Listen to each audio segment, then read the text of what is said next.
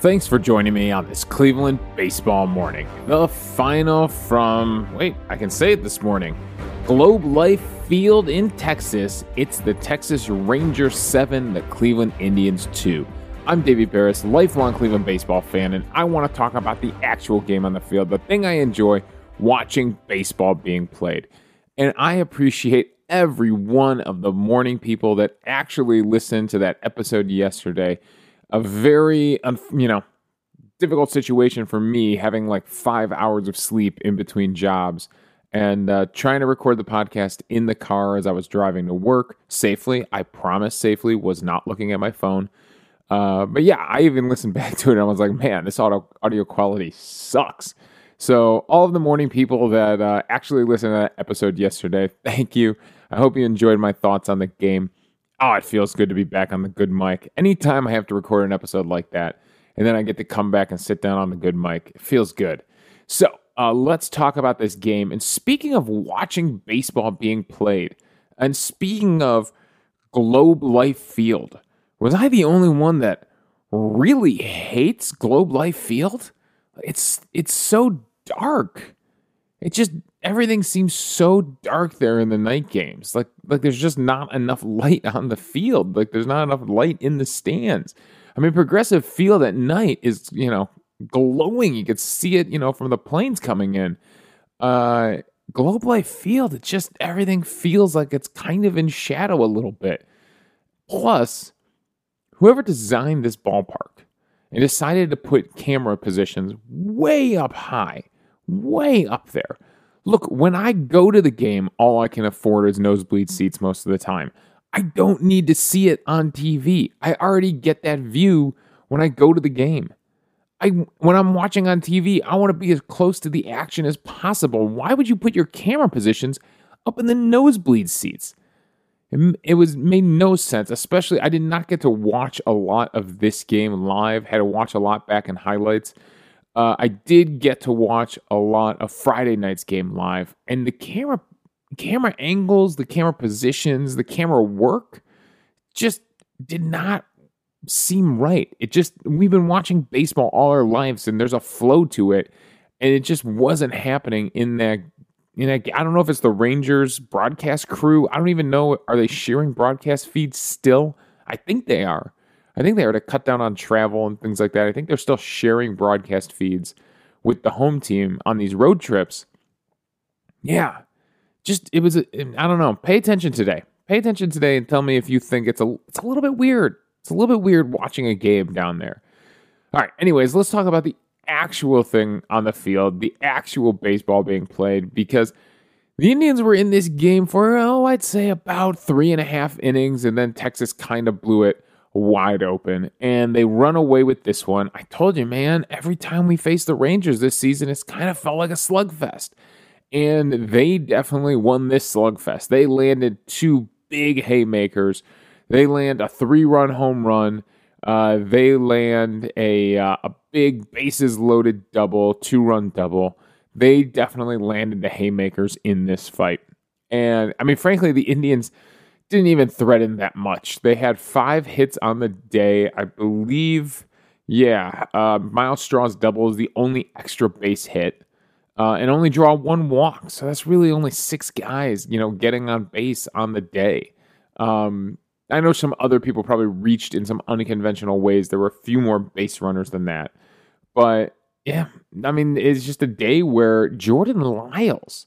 All right, this is the top storyline of the game for me. Jordan Lyles, the last time we faced him, and this guy is not some young upstart, uh, you know, pitcher for the Rangers that they picked up in some trade. This guy is a veteran, a 30 year old veteran that's bounced around to a lot of different teams Houston, Colorado, San Diego, Milwaukee, uh, Pittsburgh, and now Texas.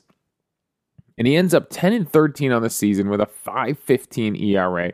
180 innings. He was basically just an innings eater for them, right? You got to find somebody to pitch the innings. And uh, they found Jordan Lyles to go out there and pitch 180 innings for them. And the last time he faced Cleveland was arguably his second worst start of the season. Maybe, Maybe you could argue his start back in April against the LA Angels was his worst start of the season. But against Cleveland in August, he, uh, he takes the loss, goes three and two thirds innings, gave up nine hits, eight runs, all earned, uh, gives up two home runs in that one, a walk, and three strikeouts. So we crushed this guy when he was in Cleveland. His line in this one, he is dominant. Seven innings pitched, two hits, one run, one walk, eight strikeouts on 99 pitches, only two hard hit balls the entire day. Myles Straw's double doesn't even qualify as a hard hit ball. One goes to Bradley Zimmer and one goes to Franmil Reyes. That is incredible. What a turnaround for Jordan Lyles to be a guy that absolutely gets pounded uh, back in August. And let's see if I could pull up this game from August here. Let's see what his CSW numbers were for this game back in August and see what Jordan Lyles turned around in this one. So his CSW numbers are actually pretty fair. Uh, was not getting a ton of swing and miss, but was getting decent called strikes on his cutter and his four-seam fastball. Eh, his curveball wasn't really working for him, or his slider. He only threw the slider four times. So we were hitting the off speed stuff pretty good, um, putting it in play maybe, and uh, struggling a little bit with the cutter and the four seamer. All right, so let's see. Let's go to the player breakdown in this one and see what was working for Jordan Lyles in this one. In this time, he threw the slider a ton. Big change goes from throwing the slider four times to throwing the slider number one, his number one pitch, 25 times, and pumps in 21 curveballs. Curveball had a 43% CSW, slider had a 32% CSW. Tons of swing and miss in this one 50 swings, 17 whiffs, a 34% whiff rate in this game. Last time it was 39 swings, 6 whiffs, a 15% whiff rate. So there you go pumping in the sliders. That's the big difference for Jordan Lyles in this work in this one, and it works. It works to the tune of eight strikeouts of Indians hitters. And uh, going over to the illustrator here, we could take a look. Let's take a look at the locations, at the types of pitches he was using for these strikeouts. And it's really a mix of everything. Uh, he's got some fastballs on the uh, on the for him it would be the outside edge uh, going in on Bradley Zimmer, going in on Bobby Bradley, getting called strikes on both of them on the inside edge on those guys, throwing a high cutter to Roberto Perez that he can't handle that he swings through.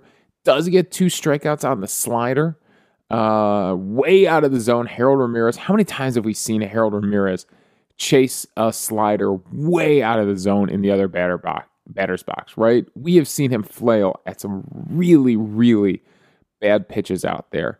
And then uh, got Andres Gimenez with an indoor with an inside slider, broke a slider in on him, and gets him to uh, foul tip it into the glove for strike three.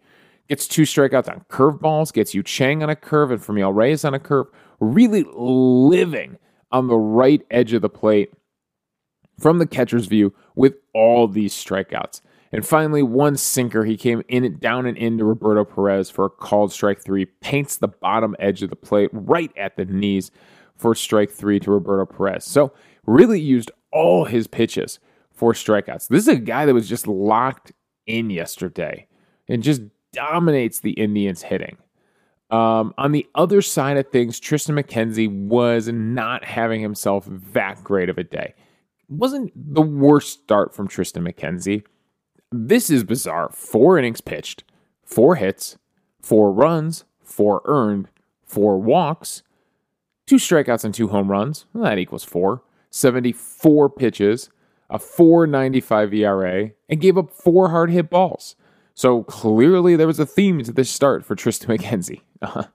Sometimes numbers just work out in weird ways. Um, McKenzie, yeah, he struggles in the first inning. He gives up the line drive home run to Willie Calhoun to start things, and then comes back. He's doing okay. Comes back in that fourth inning and gives up the three run home run to uh, Jonah Heim. And both of these home runs, if we jump back over to the illustrator and we take a look at the location on these home runs, they're both fastballs right down the middle at the belt or the thighs. Uh, Calhoun's was a little lower, Heim's was a little higher. Uh, that was the first pitch of the at bat to Heim. Uh, for Will- Willie Calhoun, he had worked it to a 3 1 count. So he kind of had to pump one in there, and both of them make him pay. So this isn't. This isn't a situation where, uh, you know, McKenzie got burned by something like that, hung a breaking ball or something like that. This is a situation where you can't live with a fastball right down the pipe. You know, major league hitters are going to demolish that. You got to work the edges.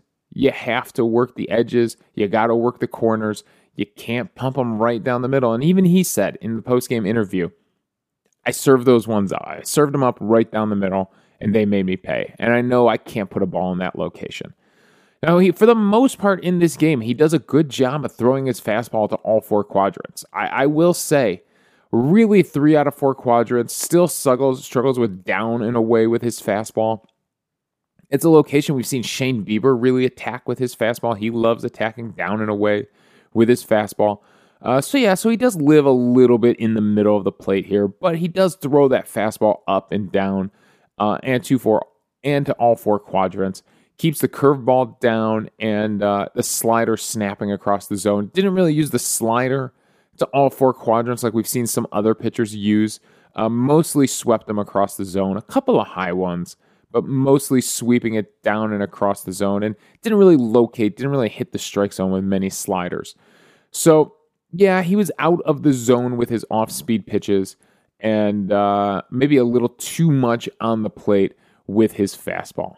Uh, CSW numbers for him, nothing was really popping. I mean, uh, only 20, 23 swings, only three whiffs on his fastball, only a 15% CSW, 29% CSW on the slider. He got a few swings and misses on that one, four whiffs on nine swings, and only a 9% CSW on his curveball. Frankly, they just laid off a lot of them because he was missing down with them. He didn't he didn't put one in the zone to really challenge him with. So not great CSW numbers on the day for McKenzie.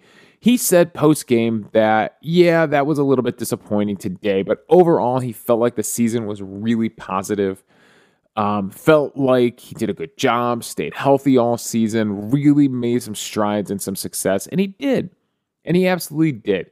If you look at his game log, you know, there's a good stretch in here where he's doing really well. The month of August, 2 and 1 with a 193 ERA, the 0.50 whip, right? A really good month of August.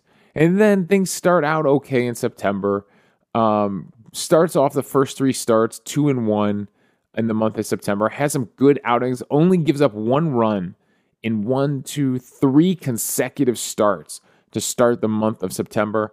But his last three starts, he goes 0 3, gets hit around by the Kansas City Royals for seven runs, only lasts two and a third against the White Sox, giving up three runs, and then the four inning, four run game here against the Rangers to finish things out. So a little bit sour taste in the mouth to end the season 0 3. But there are some huge, huge positives here for Triston McKenzie to take into the offseason and to work on. And I think he's proven to himself that he can definitely compete with major league hitters. He can compete at this level over an entire season this time. Now he's just got to take it into the offseason, keep working on that fastball command, staying away from the walks. Four walks is way too many for him. Um, you know, he's got to turn some of those back into strikeouts. So there's a lot for Triston McKenzie to work on this offseason. He's going to be in a battle for that fifth starter spot with Eli Morgan. Um, you know, if one of those guys comes into spring training and really struggles, the other one's going to be there to take that fifth starter spot. Uh, right now, you would think Triston McKenzie probably has the leg up on that spot. I think uh, just because the entire city of Cleveland is behind this guy, and you got to imagine the coaching staff and the rest of the starters and the rest of that clubhouse is behind him too. I mean, he's, he seems like just one of the nicest guys in baseball and uh, we're all pulling for him. We're all cheering for him. As much as we love Shane Bieber being our ace, you know, we've been eyeing Triston McKenzie for a long time as that like top prospect in the system. And I think everybody in the Indians organization would love for Triston McKenzie to have a run as the ace of this team, the way, you know, like CC Sabathia did. You know, so uh, yeah, it'll be interesting. It'll be interesting to see uh, what he works on this offseason and what type of pitcher he is when we're out there in Goodyear, Arizona, getting ready for 2022. Uh, I, I'm pulling for him. I got high hopes for him. I think he really, really battled and competed, and uh, I love what he brings on the mound every one of his starts. So that's my big rant on Triston McKenzie. That's your starter battle right there. Probably the top storyline of this game. Uh, offensively, you know, the Indians really the only one who got anything done on this game was Myles Straw. Um, he he's basically responsible for both runs. In the third inning, he lines a double into the left field corner. It brings Yu Chang in to score with two outs. Yu Chang having reached base via the hit by pitch and it just grazes the pad on his arm or his hand. And uh, Myles Straw is able to deliver and drive one in the left field corner. Straw then, you know what? I don't even. How the heck did he even reach base in the ninth inning? Because it wasn't via the hit. Um, let's see here. Scrolling down to the ninth inning. Uh, oh, he grounded into a force out. Okay, so Andres Gimenez had singled. Straw hits him into a force out. So Andres Gimenez is out at second. Straw is safe at first. Um, then Mercado singles moves him up to second. Jose Ramirez would pop out, but then Franmil Reyes would deliver the big RBI hit with two outs. I mean, at this point, it's pretty late in the game, but it's a 7 1 game in the ninth inning. But Franmil Reyes would single into right, and Myles Straw would come around and score. So, Myles Straw literally responsible for both runs for the Cleveland Indians on this one. And Straw has been fantastic since coming over from Houston. When you look at the numbers, Houston versus Cleveland, everything has gone up since coming to Cleveland. The batting average rises from 262 to 286. The on base percentage, which is the key for Straw. And I feel like just based on the amount of RBIs he had versus runs, I feel like Straw spent a lot of time hitting nine down in Houston, where now he's been hitting lead off the entire time he's been in Cleveland and he was on base 339 clip in Houston, up to 365 now with Cleveland. That is great. And then even the slugging percentage has gone up. Lots of doubles. Been really racking up the doubles. Goes from 326 up to a 380 slugging. Moves that OPS from 665 to 745. I will take if he can just stick with that and literally deliver that entire season again. What he's done with the Indians for 2022 come on, that is your leadoff hitter right there. And uh, even the stolen base percentage has been better with Cleveland. He's uh, 12 for 13 in steals with Cleveland, where he was 17 for 22 on stolen base attempts with Houston. So even the stolen bases have improved uh, in Cleveland. Uh, the strikeout, to, the walk to strikeout ratio is better in Cleveland. So the isolated power is better in Cleveland. Even the reached on error is better in Cleveland. So uh, yeah, a lot of stats have gone up since he's joined Cleveland. And you know what? Frankly, on a day where the Indians' offense doesn't do much, when the pitching wasn't spectacular. Uh, I'm giving Myles Straw MVP for the day. Hey, the dude's responsible for both runs we scored. I, I mean, I think that earns MVP for the day for me. Oscar Mercado had a pitch in single. Jose Ramirez did have a hit up the middle. Franmil Reyes gets the RBI hit in the ninth. And uh, Andres Gimenez had that hit also in the ninth inning. So that's your Indians offense. And out of the bullpen, Trevor Stephan actually gives you two really strong innings out of the bullpen. Uh, no runs scored in two innings, 40 pitches. Sam Hentges, he gets hit around. Uh, Hentges, honestly, wasn't throwing balls in bad spots. When you look at the location of everything they hit off Hentges, uh, the Rangers did a good job of going and getting some tough pitches and hitting some tough pitches off Sam Hentges. Uh, guy, unfortunately, uh, you know, they did a good job. Uh, let's see here. The in play balls and the in play run scored. Yeah, Hentges, a couple of curveballs that he kind of hangs in the uh, middle of the plate, including the one that goes for the big double, the big bases clearing double. But one of them is a slider that pounding in on Nathaniel Lowe. uh, that he's able to flare out, and one is a fastball that he pounded in on Andy Ibanez. So, frankly, neither of those pitches are in bad locations. Hentges, unfortunately, they got to him in this game, and they left him out there for a long time. Now, I know DeMarlo Hale is in the situation where he's like, well, let's see if this guy can fight his way out of it. I think if this is a game in May and the Indians are, you know, battling at the top of the division, I don't think Sam Hentges gets left out there like that to work his way out of it. In September, when you were heading towards your first losing season since 2012, uh, you let a guy stay out there and see if he can work his way out of it. You know, you you give him, yeah, you let them. You know, you let him deal with a little more trouble because I mean, what's the point at this point? You got to see what this kid has uh, and let him face some adversity out there on the mound and see how he handles it. Now, unfortunately, he gives up the big bases clearing double. That's how he handed handled it, and they uh, the Texas Rangers really extend their lead there and kind of put this game out of reach in the bottom of the eighth. So that is all my thoughts on this one. I mean, the Indians, unfortunately, they're going to finish below 500. Yeah, it sucks. It really sucks. Uh, a losing season, official losing season under Terry Francona. Um, they have a chance to get to 80 wins. Uh, when we first were talking at the beginning of the season, and I think it was uh, our friend Steve from the UK who was pushing me to kind of predict how many wins the Indians would have. You know, we thought they might be in the mid to high 80s. Well, it turns out no. We're looking at 79 or 80 wins. And hopefully we can win the last game and go out on a happy note at the end of the season. We are officially the second place team in the American League Central. Um, and speaking of the standings, all right, come on now. If if you're not locked into the Indians right now, you have to be locked in have to be locked into the drama in the American League wild card. Four teams on the last day of the season all have a chance to get a postseason berth to lock up the wild card. Not to mention what's going on in the NL West with the Giants and the Dodgers. The Giants cannot finish off the Dodgers for the division. They're letting the Dodgers hang around for that division title out there in the NL West.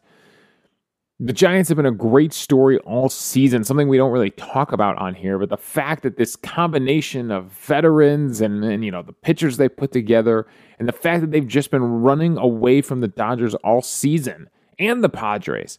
And now they might let the Dodgers catch them for the division. That can't happen. The Giants have to finish this thing off. So a Giants win or a Dodgers loss locks up the division for San Francisco. I mean, frankly, if you're a San Francisco fan, or a player, you kind of want to win the division on a win, don't you? Wouldn't it feel weird to win the division if you both lost? Anyways, uh, that's going on out there. And then Boston actually moves ahead of New York because New York got pounded by the Tampa Bay Rays yesterday.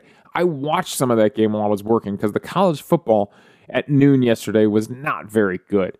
So I flipped over to watch a little of the Yankees Rays game on MLB Network, and the Rays were pounding the New York Yankees. And it might happen again today. And if it does, if the Rays can pound the Yankees one more time, they could knock the Yankees out of the playoffs. The lineup that includes Judge and Rizzo and Stanton and uh, Gallo, right? This ridiculous power lineup, also ridiculous strikeout lineup, could find you know get knocked out of the playoffs as a Cleveland fan, I love that. There's nothing I love more than seeing the Yankees get knocked out of the playoff contention. Uh, but Boston could fall too. I mean, there is a chance still that Seattle or Toronto could jump up and take one of these spots. They got to do their job. And everybody plays at 3 o'clock. Everybody plays at 3 o'clock, which means the drama is going to be insanity absolute insanity. A few teams, the latest start is 320 Mets Braves, which that game doesn't matter. Uh, everything that matters starts at three between 305 and 310. So there is going to be a ton of drama once that Browns game is done today. I don't care about the afternoon football games. Once that Browns game is done, I am locked into baseball for the end of the day. So let's see how all the drama plays out, and I'll be back tomorrow to do our final Indians game of the season. I, I frankly I can't believe we've made it here. Uh, it's going to be Aaron Civale on the mound trying to get us up to 80 wins. going against Dunning for the Rangers. I honestly can't believe we, we we've gotten to this point. Um, you know, wrapping up the regular season. Now, I'll still be here to talk uh, baseball with you all off season. Not going to be doing daily episodes as we roll into the off season here. So, look for the month of October. Probably be recording on Saturdays and Sundays. We'll do some wrap up episodes. We'll do, you know, a wrap up episode on the starters, maybe on the bullpen. Maybe we'll do infield and outfield separately. Really spread it out, spread out our thoughts, give a t- you know, give time to do a deep dive on each one of these position groups. What was working, positives, negatives. We'll look at, you know, what this team is going to look like in 2022. Uh, decisions that the front office has to make and then as things start moving on, uh, you know, in the hot stove season, as arbitration things come up and winter meetings things come up, and frankly, uh, I'm pretty sure the Players Association and the owners need to iron out, you know, labor contract talks. So there's all sorts of off-season news and conversations that we're gonna have, and I'll be here. You know, I, I tend to do maybe two episodes a month during the off season as we ramp into spring training uh, come March. So end of February, March. So I will be here to talk baseball with you all off season and stick with me. And I'm going to really push and really fight to grow this show and make this the best Cleveland baseball podcast it can be going into the 2022, 2022 season, into the Guardian season. So, when the Indians officially change their name to Guardians, the podcast will also officially change its name. I'm, I'm sure you've noticed that it's been said Guardians in parentheses uh, for the last few months. So the podcast will officially, that's why I named it Cleveland Baseball Mornings. Kind of evergreen. That was a kind of a smart decision on my part. So that will not change. It'll always be Cleveland Baseball Mornings, unless I get a, you know, changing careers and suddenly it becomes Cleveland Baseball Nightly but uh, for right now, Cleveland Baseball Mornings uh, will always be the name, and just the subtitle will change. So it won't affect too much. So that is all my thoughts on this one. Again, thank you for listening yesterday, and thank you for listening today. Uh, hey, if you want some show merch, if you want a t shirt, I just got a t shirt for my dad. He loves it. Visit clevelandbaseballmornings.myspreadshop.com. We got premium t shirts, 50 50 blends, tri blends we got hoodies, coffee mugs, and more for men, women, and kids. Show off your pride for Cleveland baseball and help spread the show's name with some high quality shirts and gear. The link is in the show notes on whatever app you're listening on, and it's my pinned tweet on Twitter at Davey Berris. Again, the final from Texas. It's those Rangers 7, your Cleveland Indians 2. You can follow me on Twitter at Davey Berris. You can email the show at clevelandbaseballmornings at gmail.com. I will do a mailbag episode with all of your thoughts, morning people. But you got to email them in. You got to email them to clevelandbaseballmornings at gmail.com. Also, I'm hosting this podcast on Anchor. So if you go to anchor.fm forward slash Cleveland Baseball Mornings, you can leave a voicemail for the show. We'll play them back in the air, respond to your thoughts, and we'll have a fun conversation amongst the fans about baseball. So thanks again for joining me on this Cleveland Baseball Morning.